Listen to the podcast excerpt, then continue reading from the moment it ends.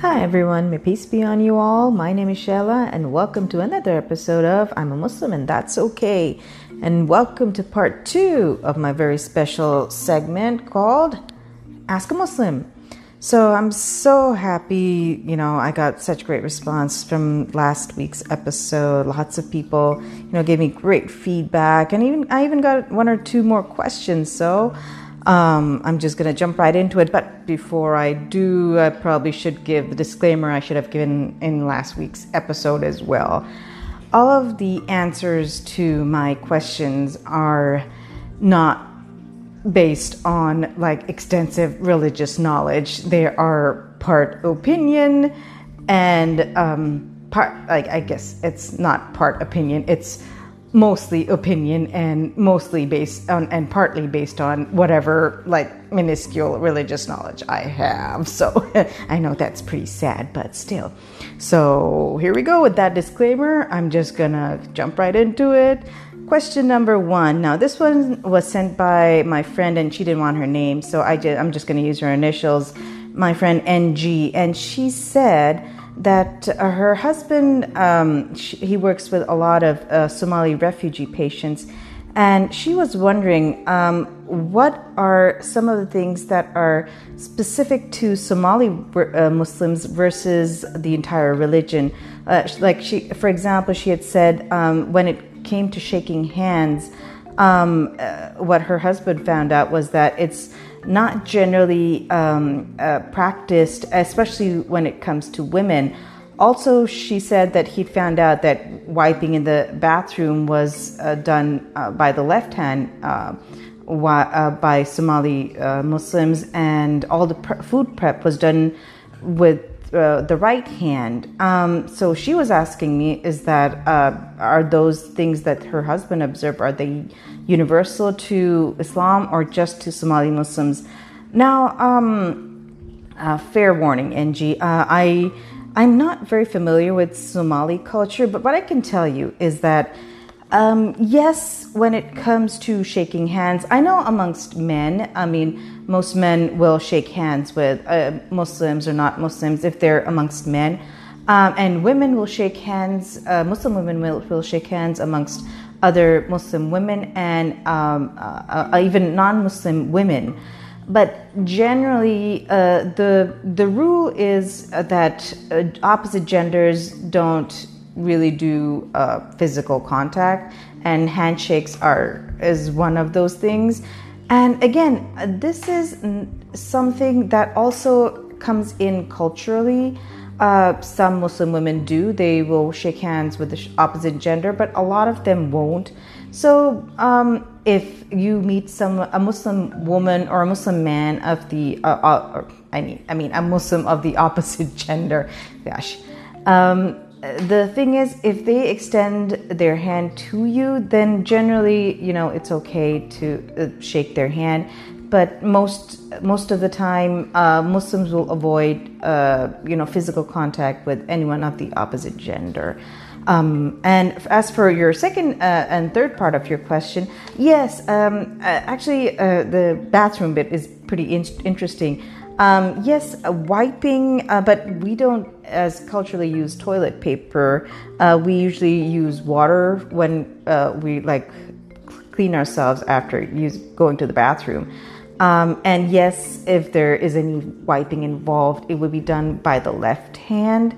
And uh, as for food prep, um, so here's the thing when it comes to the right hand, uh, it's generally pre- preferred, and I've not heard this about uh, food prep, but I know that uh, culturally, especially in Pakistani culture, it's generally encouraged that when you're like consuming food, that uh, it should be from the right hand because obviously when uh, you you're using the left hand for uh, like you know after you use the bathroom, it's generally a bad idea to use the same hand for eating, that sort of thing. Even if you wash your hands, just as a like a cleanliness measure, I guess. So that's why uh, when it comes to like eating and everything, it's generally encouraged uh, as religious practice, as a religious tradition, to use the right hand. Um, for food prep, I mean, you can use both hands. It's fine. I mean, I have not heard about food prep in specific that it can't be with the left hand. But again, I guess it could be culturally in Somali culture to not to do that. Uh, but I have not ever uh, actually encountered that uh, personally. Um, and as for uh, other things, I know that some people, especially in Muslim circles, can be a little particular about using only the right hand. Um, and you know, uh, sometimes if the, if their children are left-handed, they try to get them to be right-handed. But you know, they don't have to do that. I mean, I I have seen in, in nowhere that it said that no, you have to do everything with the right hand. It's I mean, it doesn't have to have to be that way. It's generally good practice, but you know, it, it's not something that can be forced upon a person. If the person is left-handed, if that's their dominant hand, then that is what they can use. It's fine. Um, but for eating, I've, I know that a lot of people are particular about the right hand. So um, I hope uh, I've answered your questions. And moving on to question number two, and this was by my uh, friend Decolia, and she asked um, one thing that she's noticed is that there are many differences in uh, in in the Muslim community um, how do I deal with Muslims that have different views on dressing and child rearing, uh, child rearing, etc.? Um, uh, again, I think I addressed this in my previous uh, episode. Here's the thing, I, and I'll be honest with you, Decolia. Um, even in within the same sect of Islam, you will have a lot of people practicing things very, very, very, very, very, very, very differently. So um, the rule of the thumb is it, just because it's something that's practiced in your household, it's not necessarily going to be practiced in even another uh, Muslim uh, household of the same sect. It's just that's just how it is. It's weird. I can't even explain it to you. I mean, um, I a lot of I mean I have friends uh, from who are uh, I, and if if you had to ask me, I would would define myself from the Sunni sect of Islam, and I have Sunni Muslim friends. But even then, I mean, when I go to their houses, they have a lot of different practices that I'm not aware of, and even uh, even semi beliefs that I'm not aware of, and I just that's the thing. There are certain things that uh, you you, you just don't point fingers at, I guess. So if uh, somebody else, if they have different views on child rearing and you have different views, um, what I try to do is respect their boundaries with their kids, and most of the time they will respect my boundaries with my children as well. There's not a lot of like uh, finger pointing and stuff like that. Oh, why are you doing it this way, and so on and so forth. So you know, you just respect each other's boundaries, and you know, just be nice to one another. That's how it is, you know, usually how it is. Um, I have never really encountered any sort of any any points that that have been bones of contentions really. And question number three. Now, this was by my friend Sarah, and this was a hard question, Sarah. And you know, you really, really gave me the runaround with this one. But um, again, I'm not never going to turn away a question just because it's a difficult one. So let me read it out for you guys. Um, so she was asking me, um, what are my views on LD- LGBTQ people, particularly as being gay strictly forbidden in Islam? If any of your children were in a same sex relationship with another person, how would you deal with any criticism you receive from within your family or the Muslim community and friends? Okay, now this is a tricky question. Um, and you would be, um, I guess, correct in, in your assumption that uh, uh, ha- being in a gay relationship is not allowed in Islam. And I did a bit of research in this, and again, gosh, there was so many views out there. And I mean, I went to uh, Muslim articles and different forums and everything so many different views, so many shouting matches. I just didn't want to get into that too. It's just messy. But here's the thing, um, and uh, it, as in most Judeo Christian religions and their re- religious traditions, there is the story of Lot and his people and the condemnation of his people, and it's in Islamic tradition as well. Um, but what I, when I was reading up and sort of researching all of this, um, from my, uh, from what I gathered, is that, um, like for any prohibition that is in Islam, like you can say any prohibition. I mean, I guess um, like the consumption of alcohol, um, um, uh, having uh, extramarital relationships, all of these things. Um, it's not the desire for these things that is not what is forbidden. It is um, acting upon it, which is.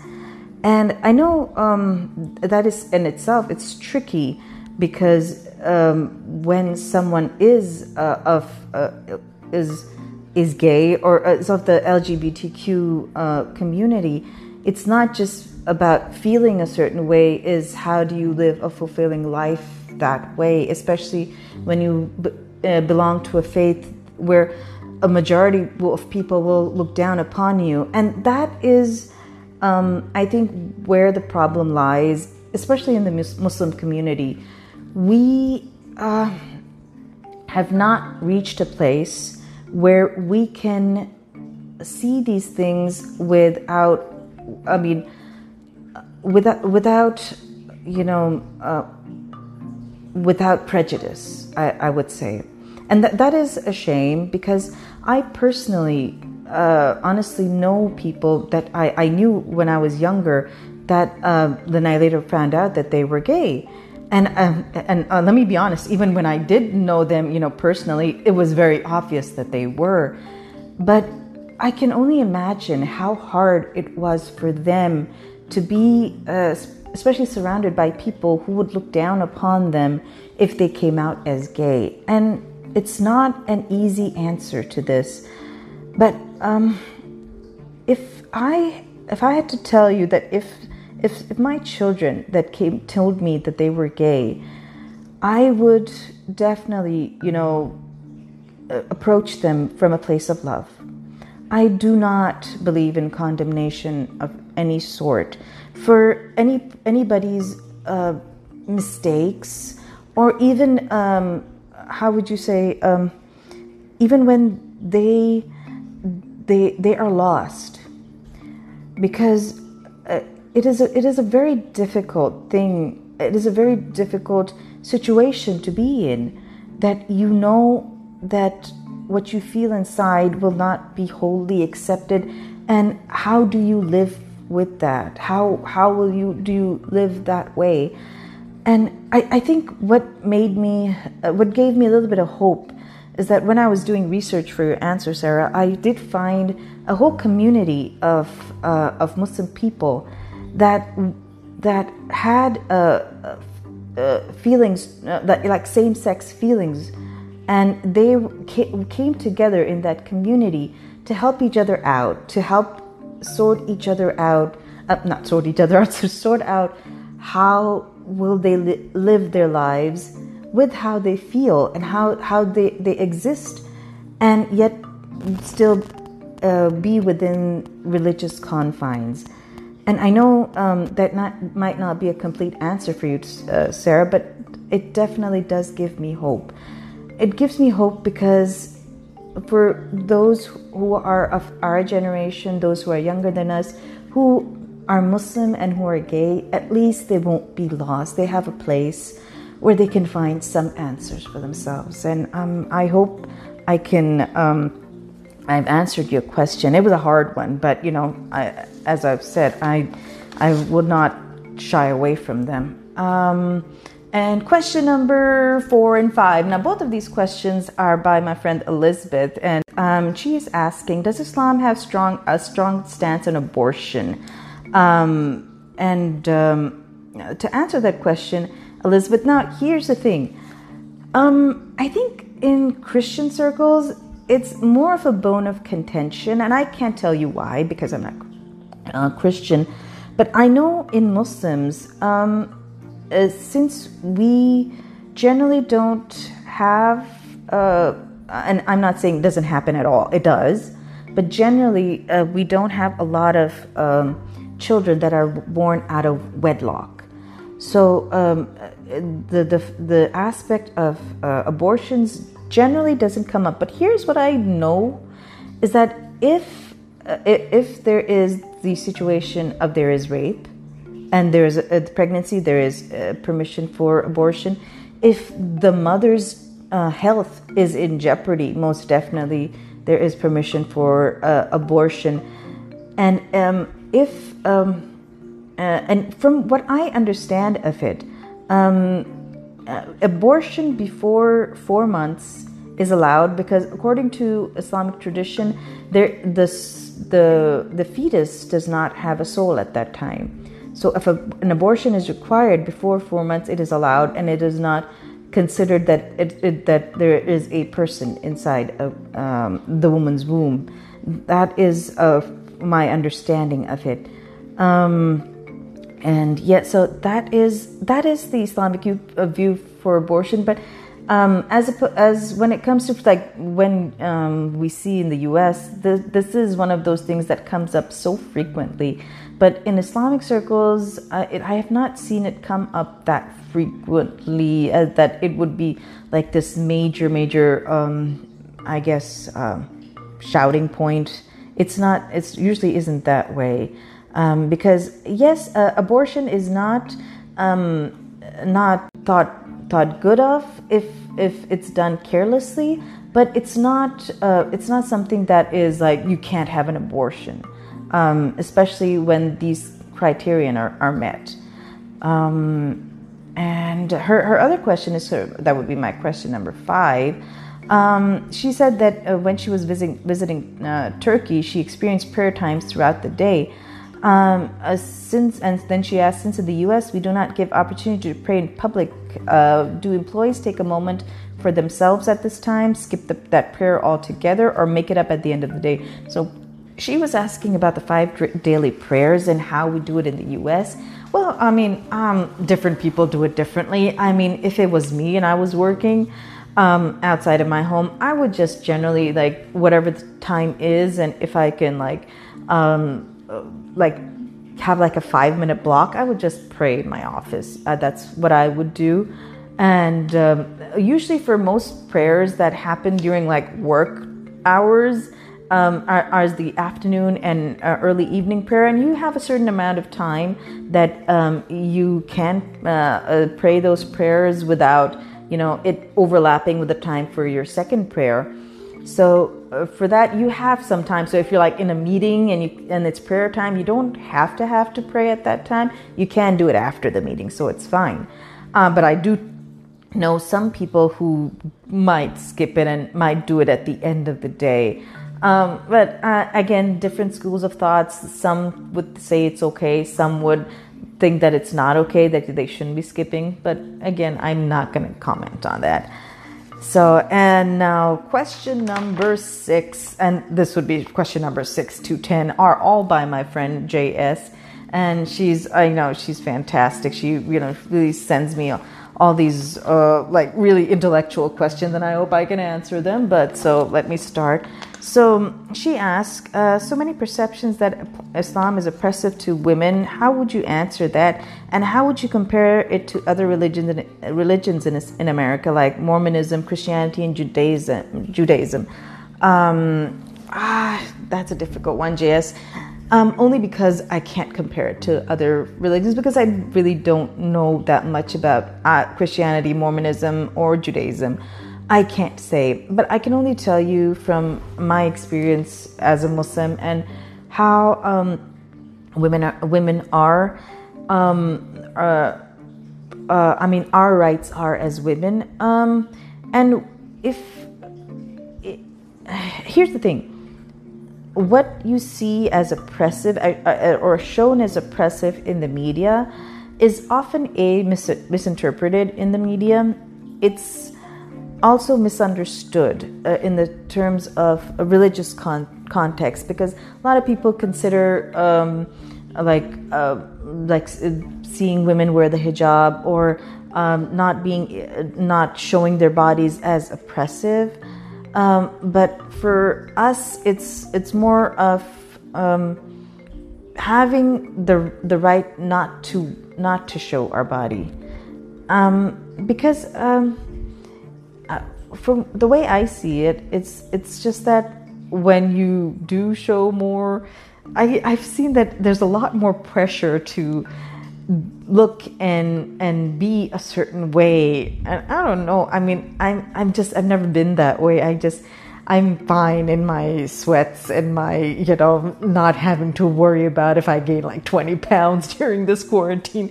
I know it's awful but um uh, that that's the thing it, it is it, it can be very freeing not to have to have to look a certain way so i mean i'm not saying that you know muslim women look bad a lot of them like really like getting dressed up, and they do get dressed up.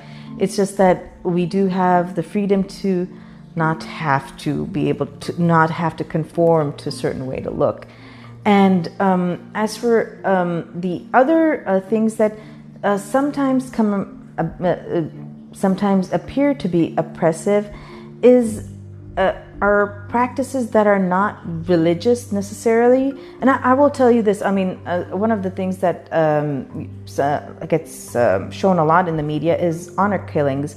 And I'm, I will tell you straight up, it's not Islamic at all.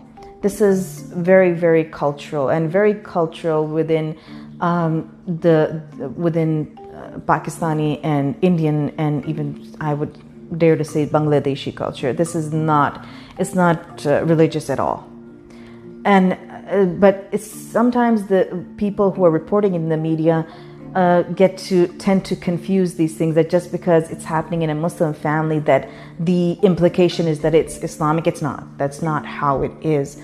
Um, none of that is a part of our faith.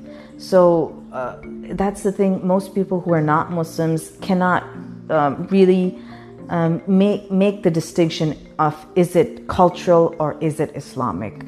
And that's one of those problems that I, unfortunately, I mean, I have no solution for.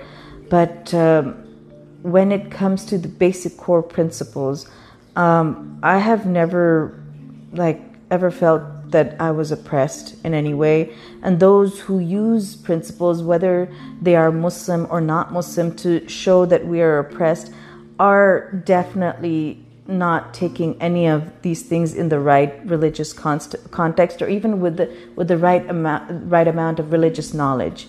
They take a lot of things out of context and try try to throw it at women just to subdue them or bring them down. It's that sort of thing. So number going on to question number seven by js um, she said um, on about 9-11 how do you feel about what happened and the terrorists how were you affected and how were your children, family, immediate community affected? Um, discuss radicals, terrorists, and maybe compare to something comparable here. As in, do you see them in your community and families? Do you feel it widespread? How do you teach your, your kids about these kinds of issues? Oh boy, JS, I could like go have a complete podcast on this. So, here's the thing I was I was not in the U.S. when 9/11 happened. I almost was, but I um, I was I had come in to the U.S. for my uh, eldest niece's birth, at, and she was born in May. And my my parents had given me the choice that I could stay and you know um, start college over here, but I decided to go back to Pakistan. But let me tell you, when I saw that on TV, and I, I still remember it, um, I I was horrified, JS. I, I can't tell you.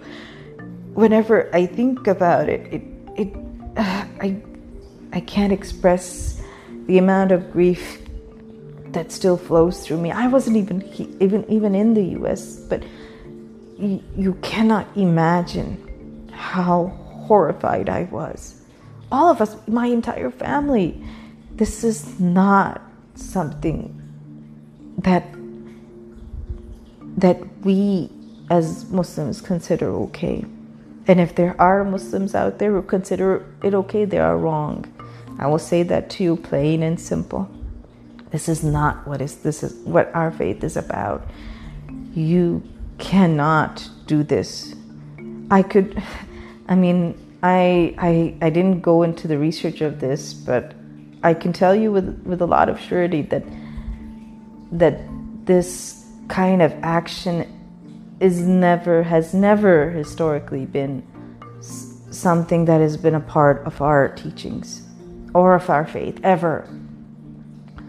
The people who considered themselves muslims and and went and did this did this only solely for for political gains for power for notoriety that is it there's no part of faith that that was involved in it. There really wasn't.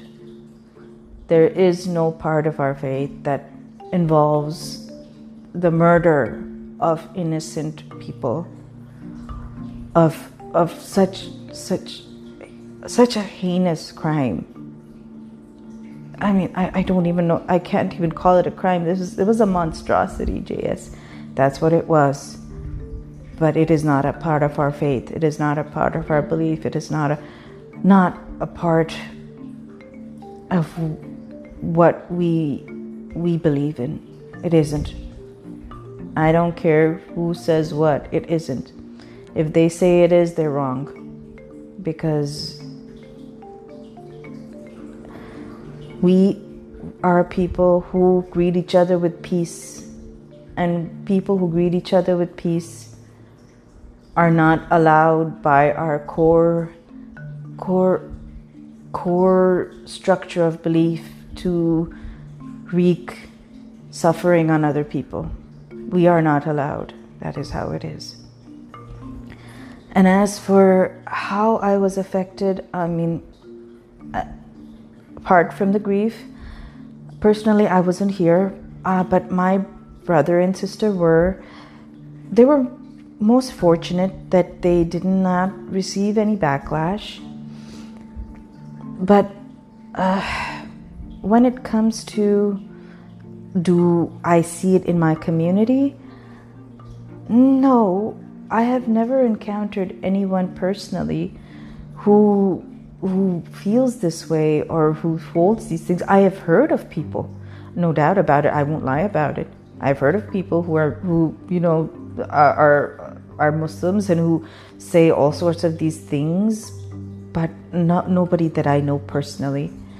But again, there are a lot of misguided people even in the Islamic faith because this is not just not acceptable for us. And when it comes to our children, I do fear for my children um, because I. Here's the thing. I also I try to teach them all the good that our faith brings. But I also have to teach them that those there are people out there who call themselves Muslims that are not are that have done things that are not okay. And I have to tell them why those things are not okay. And it's painful. It is a painful admission, but it, it is an admission that we have to make as a community, as a faith, that there are people out there in our in our faith that are misguided, who will use the name of Islam to to do all of these awful, terrible things. But I will do my best to raise my children to raise their voices for good and for justice. And moving on to question number eight by JS. Um, how well do you feel Islam and Muslims are represented in government, uh, local, federal? Do you feel like you see yourself and other Muslim citizens when you look at your leaders? Ooh, ooh, Um, uh, simple answer, JS. No. Uh, and uh, here's the thing. Um, again, I think I mentioned mentioned this in a previous podcast um, that um, I was very heartened by this year's election candidates because, uh, you know, uh, at least there were so many people of color and, um, uh, you know, there was diversity in the candidates, even though, like, the last candidate, presidential candidate, was uh, is uh, is most definitely white American, but just the fact that there is diversity and uh, and the fact we're seeing change and even if, you know, there's not a lot of uh, people from our community that are in, you know, higher positions, but I can see that it will happen at least in my kid's lifetime. and we will be represented more in uh, positions of leadership and in the government as well. So, um, and JS's question number nine: How do you feel about Bill Maher, Alex Jones, Rush Limbaugh, and other celebrities, uh, celebrity voices misrepresenting your religion, culture, and community? And um, are there specific movies, episodes of TV shows, TV programs, uh, talk radio that you feel do a horrible job of representing or describing Muslims? Any that you feel do a great job? So th- this is interesting, JS, because um, I watch very little TV, and I've heard, um, you know, uh, Bill Maher and Rush Limbaugh being very critical of Muslims. Uh, of course, with Rush Limbaugh, I mean, being uh, who he is. Um, I wouldn't expect anything less, but I have personally never, you know, seen any of their their monologues or their um, uh, any of their shows to really tell what they say. Um, and so, again, this when you uh, exist as a minority, you sort of see it as a default setting. Unfortunately, that especially like up until now, since we don't have a lot of representation in the media, so I we don't expect to be viewed favorably anyway. Um, so it it yeah, it feels not good when you hear that people say are saying these sort of things, but you sort of like grin and bear it, and you know hope hoping that you know you you see more. Um, Muslim characters, Muslim, uh, or not even just Muslim characters, or like uh, people of color having more prominent roles. And uh, let me just tell you, um, when I saw uh, Rami Malek, um, he he played uh, Freddie Mercury in um, in the movie about Queen. Gosh, I'm so awful. I forget names. Um, that was not even the first time I'd seen him. Um, his first role that I, I had seen was in Mr. Robot, and I was like, oh my god, he he he doesn't seem like I mean he he's he seems Middle Eastern. I don't know what it was about him, and I was like, wonder if he's Muslim. And you know, he's uh, I I have not researched if he's Muslim or not, but he's definitely from the Middle East. And when I read his name, uh, I mean, Malik is a very a very very Muslim last name, and you know you get so excited about it. Oh my God, he's got a he's got this really nice lead role in this this really nice drama series, and it it really gets you excited, and you know uh, so these are the sort of things that you know as you go on ahead and i think i've mentioned this before i mean i was uh, watching uh, this tv show on netflix called hilda and they, ha- uh, they it has a Muslim character in it. I mean, it's a it's not a, like a, a prominent char- character, but my one of my my sons pointed out, oh, she's wearing the hijab, and you see that, and it makes you excited because that was not a thing that we saw when we were growing up. Like it was never there in TV shows, but you see more and more of it, and you know, it just even yeah, you know, you have people like Rush Limbaugh and maybe even Bill Maher, uh, you know, saying these things, but what you see is that they are of a generation that is soon not going to be as prominent in the media anymore. So, and they'll be replaced by um, people who are younger, people who are, you know, more diverse, you know, representing not just Muslims, but other minorities, and we'll be able to see ourselves in the media. And you'll have to excuse my cats. As, unfortunately, they they want to interrupt my podcast. so, moving on to question number 10, my final question by JS. She asked I see a ton of examples and blessings in my personal life and in the media of Muslims being generous and giving, whether that's helping after tra- tragedies, donating money, donating time and resources. Is there a religious teaching or cultural expectation with giving, like in Christianity? Some denominations pushing tithing more than others? How did it shape you growing up and learning about society and poverty and class and social responsibility if it is something that was taught in your religion, home, community? Do you see it actively here? How do you feel about mega churches and TV pastors? I think that was like 10 questions in one, JS. So.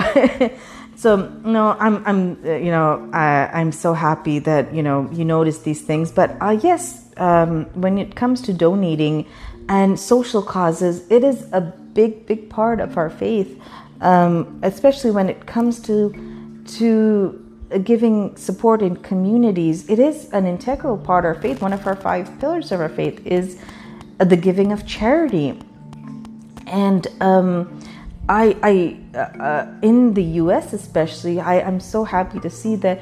Uh, Muslims are a lot more active within their communities and doing a lot of social work, even for um, uh, uh, like not even not just within the Muslim community itself, but at, in the community at large. And um, it, it's it's um, it's one of those things that I didn't see. Um, uh, like people doing actively when I was growing up in Pakistan. I mean, I'm not saying that there there weren't a lot of good charitable organizations. There were a lot of them in, in Pakistan. It's just that uh, the Muslim community wasn't as active. But my mom personally did a lot of social work, and I learned a lot of um, my. Um, uh, I mean, I got a lot of my drive towards social work from her because she was very driven by helping those who were poor and needy who were downtrodden. I mean, uh, she did that for a, a, greater part of when I was growing up. She, you know, did a lot of fundraisers and, um, you know, raising awareness about drugs and, um, you know, all of these things. She did a lot of those things. So I, I, I learned a lot from her, and I'm hoping that I, when my kids get a little bigger, I would be able to pass that on to them. You know, do a lot more than I'm doing right now. You know, more social work, more charitable donations, and my my younger one, especially, is really sweet about these things. I mean, we try to like put in these little things, like we have this charity jar at home, and you know, I whatever change we get from you know whatever cash um, uh, purchases we do, we put it in that jar, and he he's he's so into it. I'm so proud of him that you know whatever change then he gets you know he started putting it in there too. And he's so particular about it. But you know it is definitely a part a huge part of our faith to actively um, help other people out especially people in need definitely. And when it uh, let's see your other other part of your question was um, how do i feel about mega churches and tv pastors? Oh um and, here again I am in no position to comment about it because i I'm I'm um, not directly affected by it, or I've never been to a mega church before. But let me tell you this: um, from what I've heard of them, and I've maybe experienced a, a, few of the TV pastors in my late night TV viewings, and maybe on the radio as well. Um, here's the thing: um, this whole phenomenon of how they are and how they operate, you know, taking in donations, call the 1 800 number and donate now, that sort of thing. Uh, it's not just restricted to Christianity. I, I, hate to say it, but I've seen a lot of like um, uh, Islamic re- religious leaders, that, uh, especially in Pakistan, who do sort of the same thing. And I don't like it either way because it's pretty iffy and questionable to me when they they're sort of you know doing it that way. I mean, there is. Um, I mean, I don't necessarily find it bad to raise uh, donations for the running of a a, a particular like uh, like church or a masjid or a mosque, anything of that sort. Because yes, it's uh, it is uh, an institution that needs to be maintained and all of these things, and all of its people do have to be paid. But I mean, how how much and how far do you push? You know, gathering all those jet, uh, charitable donations is what is can sort of become pro- problematic. So I think um, when it comes to these things, a lot of people have difficulty like finding like that middle path for what is it, how much is enough. Do you really need a private jet or a new car? You know that sort of thing. so I mean, let me tell you, I mean that that sort of thing sort of is universal, sadly. So. Uh, but uh, so those are all my questions for this this week's special uh, episode segment, and I'm so glad that um, you know all of you sent in your questions and. Um, if anybody has any more, you know, send them all to me. Maybe I'll do another special segment of Ask a Muslim. But until then, and until next week, uh, uh, when I'll come with another episode of my podcast, may peace be on you all and take care. Thank you so much for tuning in to I'm a Muslim and That's Okay. And if you wish to follow my social media for more updates, you can follow me on Instagram, on Facebook, and on YouTube. All the links to those are in the show notes. And if you are on Apple or on Spotify or on Podchaser, please do give my podcast a five star rating. It really does help get me, you know, in the public eye. And if you wish to donate to support the podcast, you can do so through the PayPal link in my show notes as well. Take care.